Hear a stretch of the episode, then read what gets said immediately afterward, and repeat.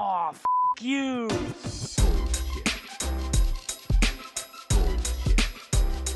Bullshit, bullshit. Bu- bu- Bullshit. Bullshit. Bullshit. Bu- bu- Bullshit. Bu- Bullshit. Three, Bullshit. two, Ready. Bu- bu- one. Bullshit. Bienvenidos a UXBS, bienvenidos a un mini episodio la gente nueva. Bueno, un mini episodio trata sobre una pequeña charla de 15 minutos donde no hay ningún invitado y les hablo sobre, no sé, algo que aprendí en la semana, en el mes, mejor dicho, o algo que, que me preguntaron mucho y veo que es como imposible tenerlo con un episodio completo, con un invitado y todo esto, y básicamente le dedico como que un ratito a explicarlo, si es que lo domino bien, básicamente. Este, mm, una de las cosas que me estuvieron preguntando más este último mes, me parece, es básicamente cómo enfrentar las tareas en el día a día, ¿no? O sea, viene alguien, tu líder o, o alguien y te da una tarea en el día, como diseñador UX o product designer o UI, incluso te diría, y les dicen, bueno, tienen que hacer esto, ¿no? Y muchas personas, sobre todo las, los que no están todavía trabajando o las personas que todavía están estudiando o son juniors, medio que no entienden qué hacer o no tienen ni idea o se ponen muy ansiosos y, y nada, como que me preguntaron mucho, ¿por qué? Porque vengo subiendo historias hace ya un tiempo de, de vez en cuando, de, de, no sé, por ejemplo, eh, tuve que hacer esta tarea, entonces la enfrenté de esta manera y subo, subo como una historia de, eh, de una foto de mural y pongo, bueno, este pedazo que está acá es tal, tal cosa, esto es tal otra cosa, y muchas personas como que me han preguntado, Chris, qué cool, este, porfa explícame, porque yo la verdad que no tengo ni idea qué hacer, sobre todo personas que recién se están graduando de- del curso de UX y me y dicen, ¿no? Tipo, bueno, y quedo en un trabajo y todo bien, celebro, pero el día que me den una tarea, ¿qué hago, no? Básicamente. Así que nada, ese, ese es este episodio. Em, voy a ver si no me enredo porque es segunda vez que lo grabo y dije, no, tengo que grabar de nuevo porque no, no quedó muy claro. Así que vamos a ver qué tan claro puedo hacer. Además, sin revelar cosas del lugar donde trabajo yo, que eso me parece que es lo más complicado de todo. Em, bueno, veamos. Cuando les dan una tarea, lo primero que tienen que hacer es cuestionarla. Eso no significa que le lleven la contraria a la otra persona, ¿no? Sino les dan una tarea y les dicen eh, que puede ser una variedad infinita de cosas. Desde cosas de UI, haz este botón, este, cámbiale el color, eh, no sé, haz un nuevo feature que sea para resolver esto, lo que sea. Lo que tienen que hacer es cuestionarlo. Y eso básicamente se hace preguntando por qué. Ah, bueno, ok, cool, ¿quieres que haga esto? ¿Por qué? No, porque necesitamos eh, tal que los usuarios puedan hacer tal cosa. O eh, les vienen con problemas. No, porque los usuarios no están pudiendo hacer esto, o, se les complejiza mucho, o, vemos que hacen muchos clics, yo qué sé, cualquier cantidad de, motivos que pueda haber. Y a partir de eso, si ustedes dicen, ok, esta tarea que me están pidiendo tiene sentido, la enfrentan. Si no tiene sentido, es súper importante que, que tengan la confianza de pararse y decirle a la persona, ya va, pero creo que eso no, no vale la pena hacerlo por esto y esto y esto, busquemos una alternativa. Pero bueno, ese lado no, no, no lo vamos a hacer hoy, hoy vamos a hacer el lado de te dan la tarea y dices, ok, cool, tiene sentido, lo vamos a hacer. Bien, y bueno, estás en esa situación, te la dieron, dijiste que sí, ¿qué haces, no? Eh, bueno, primero que todo, aquí es donde sacas todas tus herramientas de UXer eh, y las comienzas a aplicar, básicamente. ¿Por qué? Porque una de las, de las primeras cosas que puedes hacer es ir a buscar a tus user personas que están escritos en algún lado. Disculpe la ambulancia si la escuchan de fondo. Eh, busquen esas, esas personas que tienen escritas en algún lado y traten de entender para quién es esta solución que están tratando de hacer, ¿no? Eh, ¿Es para la persona principal? ¿Es la para la persona secundaria? No lo sé. Traten de buscarlo y traten, de empatizar con ese usuario. Es raro, yo sé que al inicio es raro como ver un papel que dice, no sé, Pedro o María, eh, no sé, administrador y como extraño, pero está bien. Háganlo. Eh, entiendan el escenario, los puntos de dolor, las tareas y todo esto.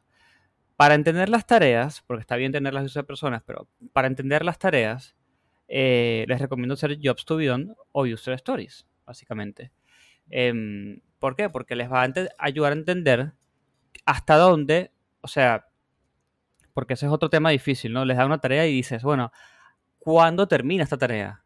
Yo puedo hacer cosas increíbles eh, que ni siquiera, ah, o sea, uno puede armar features o, o UIs increíbles y puede seguir mejorándolas infinitamente. Entonces, ¿hasta qué punto tienes que trabajar? Bueno, básicamente hasta el punto de cumplir esas tareas que, que vas a descubrir con los Jobs to Beyond y las User Stories, básicamente. Entonces, suponte que estamos trabajando para, no sé, Pedro el administrador y estamos haciendo un nuevo feature que les permite subir eh, facturas mensuales, eh, eh, no sé, de a grupo, en un archivo zip. Entonces, em, nada, comienzan a hacer los Jobs to Beyond para entender cuáles son esas tareas en esa acción que él tiene que hacer, básicamente. Em, pueden hacer user stories si tienen buena información del usuario. Y la diferencia entre user stories y Jobs to Beyond es que uno se enfoca en la persona y en, y en ese escenario, ese, esa historia donde se encuentra esa persona. Y el Jobs to Beyond se, se en- enfoca más en la tarea específica que tiene que cumplir el usuario. Entonces, si no tienen mucha información de sus usuarios, hagan Jobs to Beyond. Si tienen la info necesaria de sus usuarios, usen User Stories. Y ahora pasó el tren, me disculpan, pero eh, hace mucho, mucho calor aquí en Argentina y grabar con las ventanas cerradas y aire acondicionado se complica un montón. Em, bueno, ok, entonces, te dieron la tarea, dijiste que sí, tiene sentido, la analizaste, fuiste a hacer tus user eh, fuiste a leer tus user personas, después agarraste, hiciste las, los Just to Beyond y las user stories. Eh, otra cosa que pueden hacer siempre es benchmark. Recuérdense que no siempre el benchmark tiene que ser sobre UI, sobre colores, sobre tamaño, sobre... No, UI pueden hacer un montón de cosas. Pueden hacer, eh, perdón, benchmark pueden hacer un montón de cosas. Lo pueden hacer de UI, lo pueden hacer de, mm, de ideas de negocio, porque al, ver la plataforma, obviamente se te pueden ocurrir cosas que tengan que ver, que ver con negocio. Lo pueden hacer eh, por patrones, sobre todo si la solución involucra di- distintos dispositivos o, un dispositivo en particular. Porque recuerden que por ahí lo que funciona para desktop no funciona para tablet. O sea, a lo que voy es, no se traduce específicamente igual, pero más chiquito. Hay veces que simplemente es diferente. Entonces, ¿por qué? Porque el, el- el- el dispositivo cambia, el modelo mental del usuario cambia y lo usa de otra manera. Eh, O sea, básicamente el usuario que usa otro dispositivo que no sea una desktop, sino por ejemplo laptop o celu, se espera otras cosas de ese dispositivo. Eh, así que pueden hacer benchmark sobre eso. Luego, aquí hay después como varias opciones. Y todo esto, esto, esto no es como un paso a paso ni nada por el estilo. Esto es como para que tengan una idea general de un proceso que pueden ir adaptando a su forma de trabajar y tiempos, sobre todo. Em, bueno, entonces ahora qué pueden hacer? Bueno, depende, depende de lo que hayan pedido, que aquí ya es difícil un poco comenzar a explicarles yo. Eh, pueden hacer flujos, ¿no? Dependiendo si, si quieren entender, bueno, cuáles, cuáles van a ser todas esas capacidades de esta persona adentro de este feature, dónde, dónde se va a conectar este feature, ¿no? Porque si les piden un feature es porque el producto ya existe y ahora le quieren agregar o modificar uno. Entonces tienen que entender de dónde sale, tienen que entender este, mm, eh, dónde pega y, y un montón de cosas más. Y la otra cosa que podrían hacer para, en el caso de que flujos eh, se les complique o no, sea lo adecuado, es comenzar a hacer los famosos wireframes, ¿no? Y, y tratar de entender cómo se va a traducir esa cosa que ustedes descubrieron en los Jobs to Beyond eh, y eso que ustedes investigaron en, en el benchmark, cómo se va a traducir específicamente en el producto de ustedes, siguiendo tanto los patrones de producto, porque su producto ya, tiene un patrón, tanto eh, como los patrones que ya existen. Entonces, em, comienzan a hacer wireframes. em, No, no- no hagan nada muy lindo, no hagan nada muy elevado, honestamente. De hecho, mientras, mientras más verde, mejor. Y comiencen a validar la idea. O sea, ya cuando ya cuando ustedes vean el wireframe así desde lejos y digan, bueno, faltan cosas, pero la idea general se entiende. Tipo, si alguien ve esto y le doy una explicación de dos minutos, puede entender la idea general. Ese es el momento para ir a validar. Ahora, ¿con quién validas? Bueno, puedes validar con un desarrollador, eh, puedes validar con Customer Success o con tu equipo directamente de UX o con el equipo de diseño, si, si hay alguna diferencia dentro de la empresa. Eh, y si la solución es muy, muy corpo, se pueden ir con el CEO, si tienen la posibilidad de hablar con esa persona, o eh, si es una solución que va orientada a ventas, obviamente vayan y hablen con comercial y todo esto. Em, obviamente también tengan consideración de que si le muestran un wireframe a alguien de comercial, no lo va a entender tan bien como lo puede hacer, por ejemplo, un desarrollador, que si bien no es diseñador, está súper acostumbrado a ver ese tipo de cosas. Y después de, validar, ¿no? Y decir, bueno, ok, aparentemente, supuestamente mi idea va bien orientada y además no, está, no es muy loca, ¿no? O sea, es posible tecnológicamente, eh, a la persona de comercial o lo que sea, donde más le impacta, le pareció que tiene sentido, vamos a, a, evolucionarlo un poquito más. La evolucionan un poquito más, eh, por ahí pueden hacer wireframes en media o, mejorar, eh, digo, diseño en media o mejorar el wireframe que tienen y hacerlo simplemente igual de feo, pero un poco más eh, explicativo, con todos los pasos y todos los flujos, y agarran y, y eh, convoquen un pequeño workshop. Si en su empresa no hacen workshops, si no hacen design reviews o no hacen design critiques, bueno, no importa, convoquen una design critique y eh, establezcan una dinámica. ¿Qué pasa? La design critique, digamos que ya la he nombrado acá, la clásica es, nada, yo te muestro lo que estoy haciendo, te digo la etapa que me encuentro y te pido feedback específicamente de algo. O sea, te puedo decir, por ejemplo, eh, quiero asegurarme que este flujo y esta interacción está súper bien para antes de, diseñar. O te puedo decir, este, mira, ya estoy en una etapa de UI, más allá que veamos cosas específicamente de feature, me gustaría ver qué opinan si ven algún problema de UI. Pero cuando yo digo que hagan workshops, es porque los, los workshops específicamente los que siguen dinámicas de design thinking, les va a ayudar a, que personas entre, que entre comillas no se consideran creativas, suelten esa creatividad este, y también, más allá del punto de creatividad, em, personas que por ahí les cuesta ser un poco críticos, o sea, dar feedback porque les parece que va a ir a otra persona y todo esto, se sienta como que, eh, es que está en un ambiente receptivo de feedback y suelte toda la data que tiene porque les va a servir un montón. Créame, no importa si es la persona de comercial o si es la persona de, de lo que sea, todo lo que digan las otras personas de la empresa donde trabajen es súper importante porque tienen otro conocimiento, tienen otro punto de vista, están en contacto con otras personas y van a ver cosas que ustedes no ven. Quizás nosotros estamos súper pendientes de, no, que el patrón, que los tamaños, este, que el flujo y esto, y, y, y hicimos yo estupidón y yo qué sé, y de repente el de comercial te tira tipo, ah, pero en todos los programas que yo hago algo parecido, lo hago de esta manera. Y es como, ah, la puta madre, ok. Entonces, estas dinámicas de workshops, ¿de dónde las sacan? ¿no? Porque estoy seguro que si están escuchando esto y ya les cuesta de por sí entender cómo enfrentar una tarea, hacer un workshop es bueno, es bastante intimidante.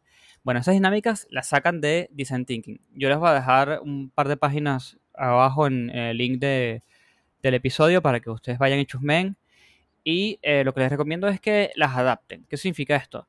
Si ustedes entran a esta página que les voy a dar y, y leen la descripción de lo que les recomiendan y todo esto, va a decir un montón de cosas. Va a decir, eh, no sé, em, participa entre, entre 10 y 8 personas y, es una dinámica de 4 horas. Pues no, si ustedes no tienen el tiempo para estar 4 horas en eso, no tienen el tiempo para estar en eso. Y si no hay 10 personas disponibles, no hay 10 personas disponibles. Pero sí es importante que, o sea, que hagan dinámicas para que la gente se suelte.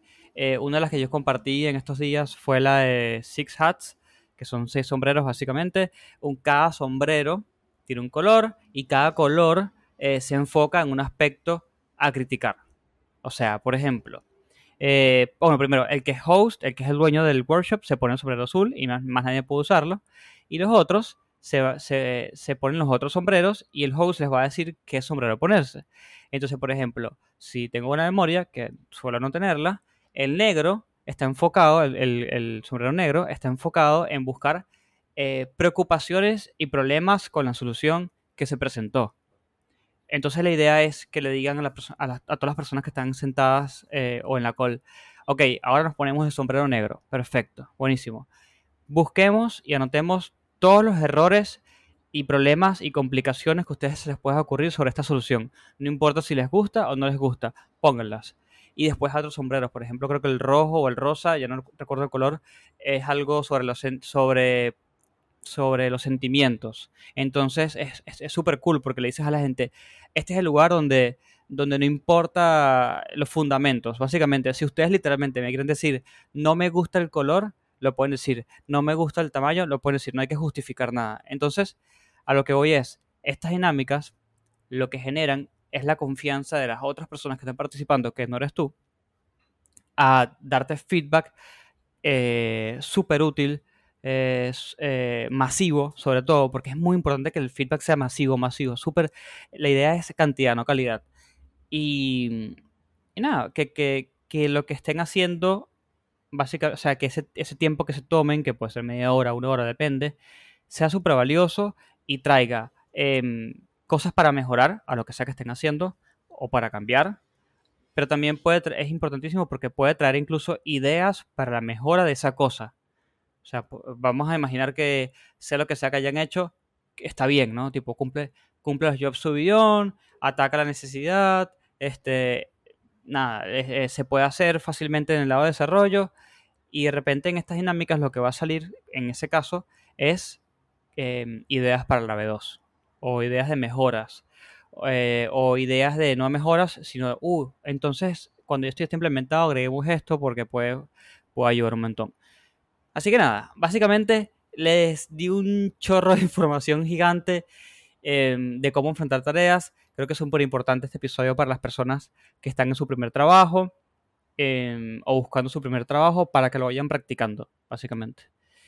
Eh, por otro lado, bueno, nada, a todo el mundo que está escuchando esto, muchísimas gracias por escuchar el podcast durante dos años.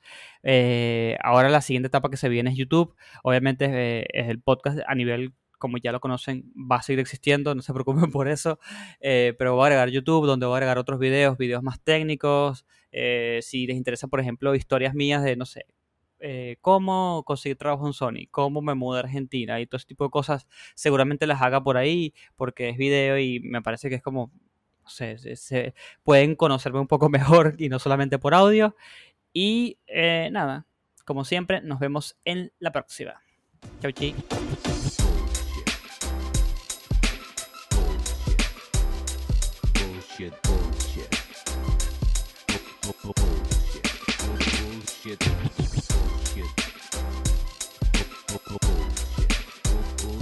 One, two,